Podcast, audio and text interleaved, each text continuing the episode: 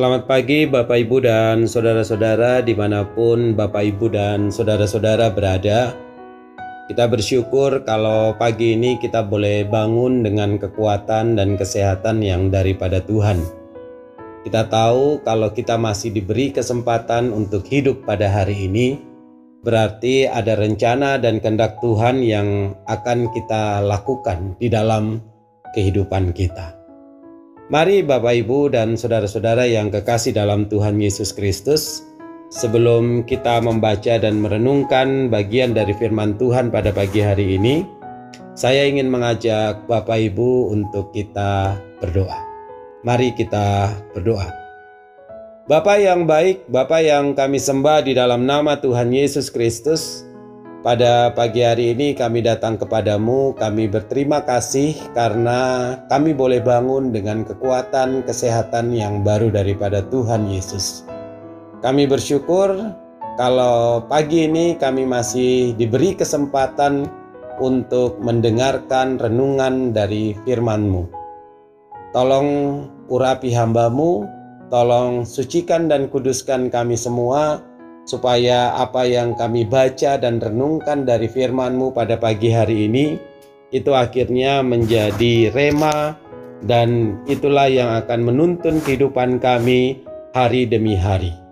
Kami menyerahkan seluruh penyampaian firman-Mu pada pagi hari ini hanya di dalam nama Tuhan Yesus Kristus.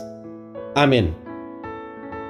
Bapak, Ibu, dan saudara-saudara, firman Tuhan pagi hari ini kita lihat dari Ibrani pasal yang ke-12 ayat yang ke-15.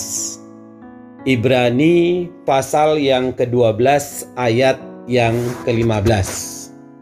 Mari kita mempersiapkan bersama apa yang dikatakan oleh firman Tuhan. Saya akan membacakan ayat ini bagi saudara-saudara semua Mari kita menyimak apa yang dikatakan oleh firman Tuhan. Ibrani 12 ayat yang ke-15. Jagalah supaya jangan ada seorang pun menjauhkan diri dari kasih karunia Allah, agar jangan tumbuh akar yang pahit yang menimbulkan kerusuhan dan yang mencemarkan banyak orang Sekali lagi, saudara, saya akan bacakan Ibrani pasal yang ke-12 ayat yang ke-15.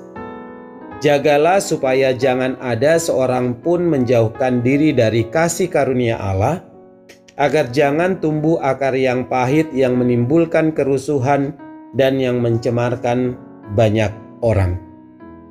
Bapak, ibu, dan saudara-saudara yang kekasih dalam Tuhan Yesus Kristus, uh, sebuah penelitian yang dilakukan oleh sebuah lembaga penelitian terkenal di Indonesia yaitu Smeru.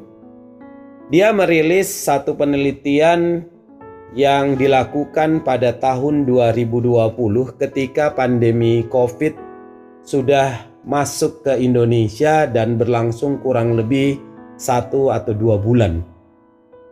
Pada penelitian yang dilakukan oleh Smeru, dia mengatakan bahwa ketika pandemi COVID melanda Indonesia pada tahun 2020 yaitu sekitar bulan Maret dan April yang dimulai di bulan itu dikatakan menurut penelitian Semeru ini ada 39.977 perusahaan yang merumahkan karyawannya dan melakukan PHK. Dan dari PHK itu jumlah orang yang terdampak berjumlah 1 juta 10.579 orang. Itu baru dari perusahaan dan usaha di sektor formal. Di samping sektor formal, ada juga sektor informal, yaitu ada 34.453 perusahaan yang merumahkan karyawannya dan melakukan PHK. Dan dari sektor informal ini ada 189.452 orang yang terdampak. Nah, pada waktu itu Smeru mengatakan bahwa penelitian Smeru mengatakan bahwa ada pengangguran yang meningkat dari 4,99 persen menjadi 46,17 persen yang terjadi di awal pandemi COVID di tahun 2020 ketika pandemi ini uh, merebak di Indonesia. Dan Bapak Ibu bisa bayangkan kalau kita tarik uh, ke belakang sampai dengan saat ini pandemi ini sudah berlangsung kurang lebih satu tahun satu tahun empat bulan. Jadi dua bulan saja di awal ada sekian uh, ribu perusahaan yang terdampak dan sekian juta orang yang uh, mendapat uh, terkena dampak dari PHK. Ya, apa kenapa ini terjadi? Karena ketika ada pandemi, kemudian ada pembatasan-pembatasan sosial yang berlaku, ada banyak beberapa eh, perusahaan yang kemudian tidak bisa beroperasi secara konvensional lagi. Tetapi mereka harus mengubah pola bisnisnya sehingga kemudian ada banyak orang yang terdampak dari situ. Bukan hanya masalah PHK Bapak Ibu dan Saudara sekalian. Kalau kita melihat berita di TV dan sebagainya, saat ini sudah lebih dari 80 ribu jiwa di Indonesia yang meninggal dunia akibat pandemi COVID-19. Bapak, ibu, dan saudara-saudara sekalian, keadaan ketika kita berada di dalam masa pandemi merupakan keadaan yang tidak menyenangkan. Tidak menyenangkan dari banyak sisi, baik itu dari sisi ekonomi, dari sisi kesehatan, dari sisi pendidikan, dari sisi sosial, semua terdampak dengan adanya pandemi. Dan seolah-olah Bapak Ibu dan saudara-saudara sekalian, keadaan yang ada di sekitar kita kemudian itu sepertinya perlahan-lahan itu menghimpit kita, mendesak kita untuk kemudian rasanya kemudian itu tidak membuat kita menjadi nyaman. Kenapa Bapak Ibu dan saudara-saudara sekalian? Karena bagaimanapun dengan perubahan-perubahan lingkungan di sekitar kita akibat pandemi itu membuat kita juga harus mengubah pola-pola kehidupan kita, pola-pola usaha kita, pola-pola berusaha kita, dan pola-pola kerja serta hubungan sosial termasuk dalam pola-pola penyelenggaraan pendidikan. Bapak, Ibu, dan saudara-saudara sekalian, keadaan ini uh, bolehlah dikatakan menjadi suatu kesulitan yang bisa kita alami sebagai manusia. Dan biasanya Bapak Ibu, manusia itu akan terlihat sifat aslinya ketika dia berada di dalam tekanan. Ya, Kenapa seperti itu? Karena apa? Karena mulai keadaan itu mengganggu dia, dia tidak bisa hidup lagi di dalam suasana yang normal. Bapak, ibu, dan saudara sekalian, ini merupakan satu keadaan yang tidak bisa kita hindari. Bahkan, pemerintah sudah menetapkan bahwa pandemi COVID-19 ini merupakan bencana nasional. Ada triliunan, ratusan triliun rupiah yang sudah dikeluarkan oleh pemerintah untuk coba menanggulangi pandemi ini. Apa yang kemudian kita bisa cermati dari pandemi ini terhadap kehidupan kekristenan kita?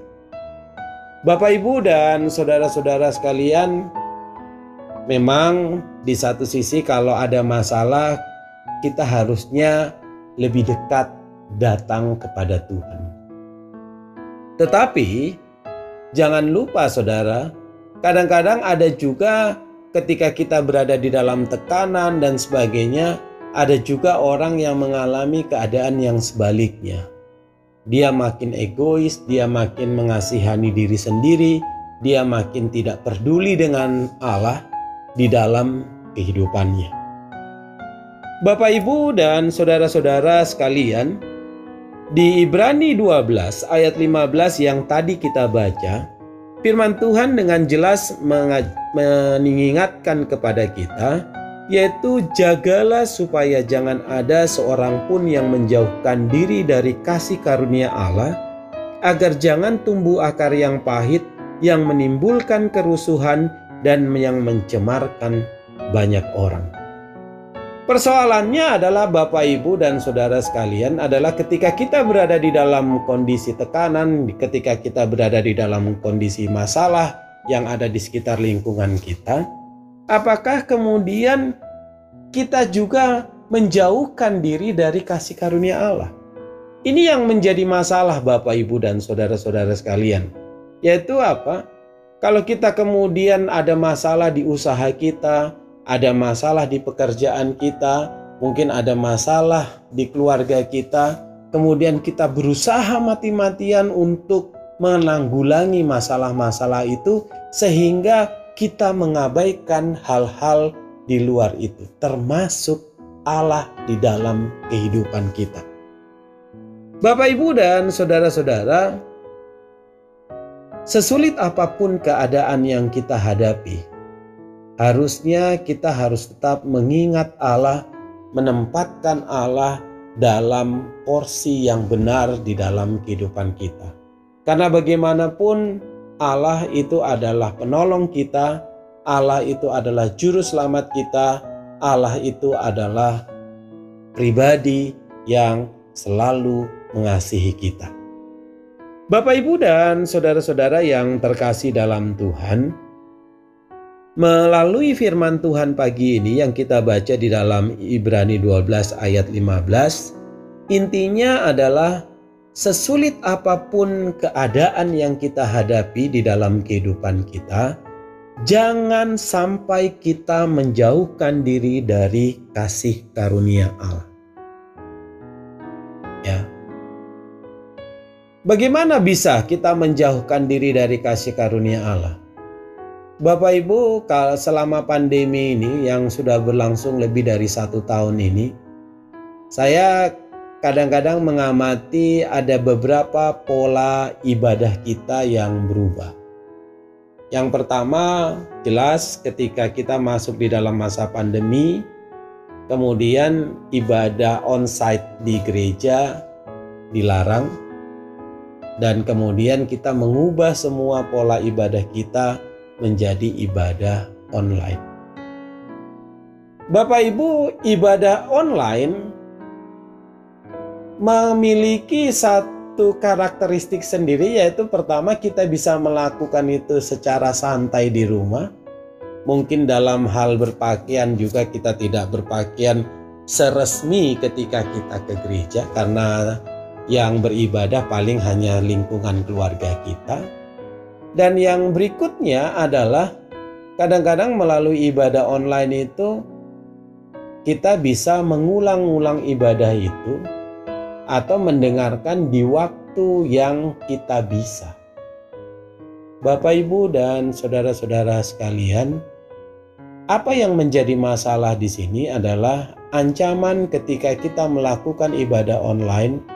Jangan-jangan kita mereduksi hubungan kita, waktu kita dengan Allah. Kenapa kita mereduksi seperti itu? Karena kita anggap, ah, itu kan eh, rekaman, nanti kan bisa diulang dan di mana kita bisa meli, uh, punya waktu yang luang kita bisa lakukan itu dan akhirnya apa ibadah kepada Allah bukan lagi menjadi satu prioritas di dalam kehidupan kita tetapi hanya sekedar melengkapi mengisi waktu luang kita.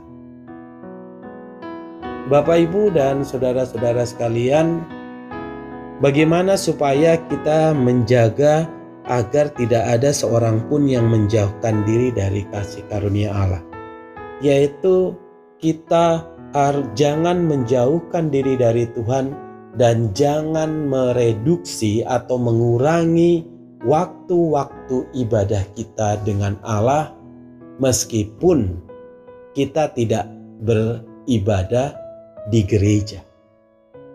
Artinya dalam ibadah di tempat ibadah di gereja tetapi di rumah kita masing-masing. Bapak Ibu dan saudara-saudara ini hal yang penting. Jadi meskipun kondisi pandemi ini begitu lama terjadi di dalam kehidupan kita, begitu menghimpit kita, begitu menekan kita, marilah kita tetap memperhatikan waktu-waktu ibadah kita. Baik ketika kita beribadah dalam konsep ibadah gereja maupun ketika kita membaca dan merenungkan firman Tuhan secara pribadi, ataupun ketika kita membangun ibadah keluarga, ataupun ketika kita berdoa. Bapak, ibu, dan saudara-saudara, sebagai manusia, kunci kekuatan kita hanya ada pada Allah. Selama kita bergantung kepada Allah, selama kita dekat kepada Allah, segala persoalan-persoalan yang kita hadapi itu bisa kita lalui karena Dia menopang kita. Oleh sebab itu, Bapak, Ibu, dan saudara-saudara, kalau kita memperhatikan keadaan di sekitar kita, memang nampaknya memang bukan hal yang menyenangkan, ya. Kadang-kadang kemudian kita melihat, wah, ada yang kemudian banyak yang kemudian meninggal di sekitar kita kemudian banyak yang sakit, banyak yang mungkin jatuh miskin, atau banyak mungkin yang sudah kesulitan karena tidak bisa lagi hidup layaknya secara normal. Bapak, ibu, dan saudara-saudara tidak menutup kemungkinan mungkin itu juga menimpa kehidupan kita atau keluarga kita. Tetapi firman Tuhan yang disampaikan yang di kita baca pada pagi hari ini melalui Ibrani pasal yang ke-15 tetap mengingatkan kita untuk kita menjaga supaya jangan menjauhkan diri dari kasih karunia Allah. Jadi cara untuk menjaga supaya kita tidak menjauhkan diri dari kasih karunia Allah yang pertama prioritaskan Allah dan jangan mereduksi waktu-waktu ibadah kita dengan Allah. Kenapa itu penting Bapak Ibu? Karena hanya pada waktu-waktu itulah kita mendapatkan kekuatan, kita mendapatkan uh, semangat yang baru, kita mendapatkan penghiburan daripada Allah. Kalau kita melihat Bapak Ibu beberapa tokoh Alkitab saya boleh menyebutkan beberapa misalnya ketika kita bicara tentang Daniel. Ketika kita bicara tentang Paulus. Dan ketika kita bicara tentang beberapa tokoh Alkitab yang lain. Orang-orang ini punya kesamaan yaitu mereka selalu menyediakan waktu mereka untuk mereka berdoa dan menjalin hubungan intim dengan Allah. Di masa pandemi ini merupakan satu tantangan bagi kita orang-orang percaya, yaitu apakah hubungan kita dengan Allah masih terjaga dengan baik atau tidak. Ayat firman Tuhan yang kita baca ini pada pagi hari ini harusnya menjadi pengingat buat kita untuk kita tetap memprioritaskan Allah di dalam kehidupan kita saya tidak bisa mengatakan uh, pasti terjadi sesuatu yang luar biasa di dalam kehidupan Bapak, Ibu, dan saudara. Tetapi pengalaman pribadi saya dengan Allah ketika saya memprioritaskan waktu-waktu dengan Allah. Ada masalah di dalam kehidupan kita, ada tantangan-tantangan yang saya hadapi tetapi semua setahap demi setahap itu bisa dilewati dengan baik. Jadi, Bapak, Ibu, dan saudara-saudara sekalian, ketika kita membaca dan merenungkan firman Tuhan pada pagi hari ini, marilah kita mengingat selalu untuk kita menjaga diri kita agar tidak menjauh dari kasih karunia Allah. Kenapa itu harus dilakukan? Karena di ayat 15 ini dikatakan agar jangan tumbuh akar yang pahit dan yang menimbulkan kerusuhan dan mencemarkan banyak orang. Artinya kalau kita menjauhkan diri dari kasih karunia Allah, yang terjadi adalah kekacauan. Bahkan kekacauan itu dikatakan bukan hanya terhadap diri kita sendiri, tetapi terhadap banyak orang. Bapak, ibu, dan saudara-saudara, sadari bahwa posisi kita di tengah keluarga kita, di tengah masyarakat, di tengah komunitas kita, itu adalah pribadi yang berharga, yang penting di dalamnya. Kalau kita menjadi pribadi-pribadi yang kemudian mengacaukan sekitar kita, membuat yang lain tidak nyaman dan sebagainya, itu sama saja kita membuat masalah. Dan firman Tuhan mengatakan kuncinya adalah jangan menjauhkan diri dari kasih karunia Allah karena itulah yang akan menjaga semua kehidupan kita baik hati, pikiran, tubuh, jiwa, dan roh. Dan Bapak, Ibu, dan saudara-saudara, nasihat ini tidak hanya berlaku bagi kita, tetapi juga bagi saudara-saudara kita seiman. Oleh sebab itu, Bapak, Ibu, dan saudara-saudara, saya tidak mengatakan tidak penting ya untuk mendoakan orang lain. Penting mendoakan orang lain, apalagi orang-orang yang uh, berada di dalam kondisi sakit penyakit dan sebagainya. Tetapi juga penting untuk kita mendoakan saudara-saudara kita seiman yang mulai mengalami reduksi di dalam hubungan dia dengan Allah. Karena apa? Karena kalau dia tidak menikmati kasih karunia Allah, kalau dia menjauh dari kasih karunia Allah, yang ada adalah masalah, yang ada adalah kerusuhan, yang ada adalah kecemaran. Oleh sebab itu, Bapak, Ibu, dan saudara-saudara yang terkasih di dalam Tuhan Yesus, melalui firman Tuhan pada pagi hari ini, kita diingatkan sesulit apa pun keadaan yang ada di sekitar kita. Kita tidak tahu kapan pandemi ini akan selesai. Kita tidak tahu uh, kapan semua akan menjadi lebih baik. Tetapi kalau kita mengerti prinsip dari firman Tuhan, apa pun yang terjadi di sekitar kita, tetap upayakan hubungan yang baik dengan Allah dan menjaga saudara-saudara kita tetap berada di dalam kasih karunia Allah. Karena kalau kita berada di dalam kasih karunia Allah, seperti yang firman Tuhan katakan, bukan yang baik, justru yang buruk yang akan terjadi. Mari Bapak Ibu dan saudara-saudara kita saling menjaga baik diri kita, keluarga kita, saudara-saudara seiman kita, lingkungan kita untuk tetap berada di dalam kasih karunia apa pun kondisinya. Dan apabila kita menaati firman Allah di dalam kehidupan kita, yakin dan percayalah bahwa Allah yang akan selalu menjaga dan melindungi kehidupan kita dan menolong kita melalui masa-masa sulit yang saat ini ada di sekitar kita. Kiranya firman Tuhan ini bisa menjadi berkat buat kita semua. Amin. Mari Bapak Ibu dan Saudara kita naikkan doa kita. Bapa yang baik, Bapa yang kami sembah dalam nama Tuhan Yesus Kristus, kami bersyukur untuk firman-Mu yang sudah kami baca dan renungkan pada Ibrani 12 ayat yang ke-15.